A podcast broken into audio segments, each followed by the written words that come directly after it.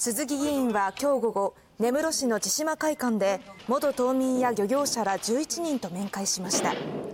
その中で鈴木議員は今月1日から5日に訪問したロシアでアジア太平洋地域を担当するルデンコ外務次官らに元島民の墓参や安全操業の早期再開を求めたと報告しました。ルデンコ外務次官からは墓参の枠組みは残っているので日本側の姿勢次第で再開できると返答があったということです。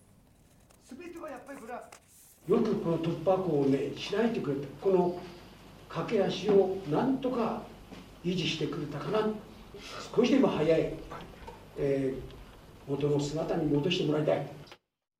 元島民の皆さんと向き合ってきたしあるいは領土問題なり平和島復興庁には関わってきたという自負がありますから鈴木議員が所属する日本維新の会は今回のロシア訪問をめぐり明日処分を決定する方針です。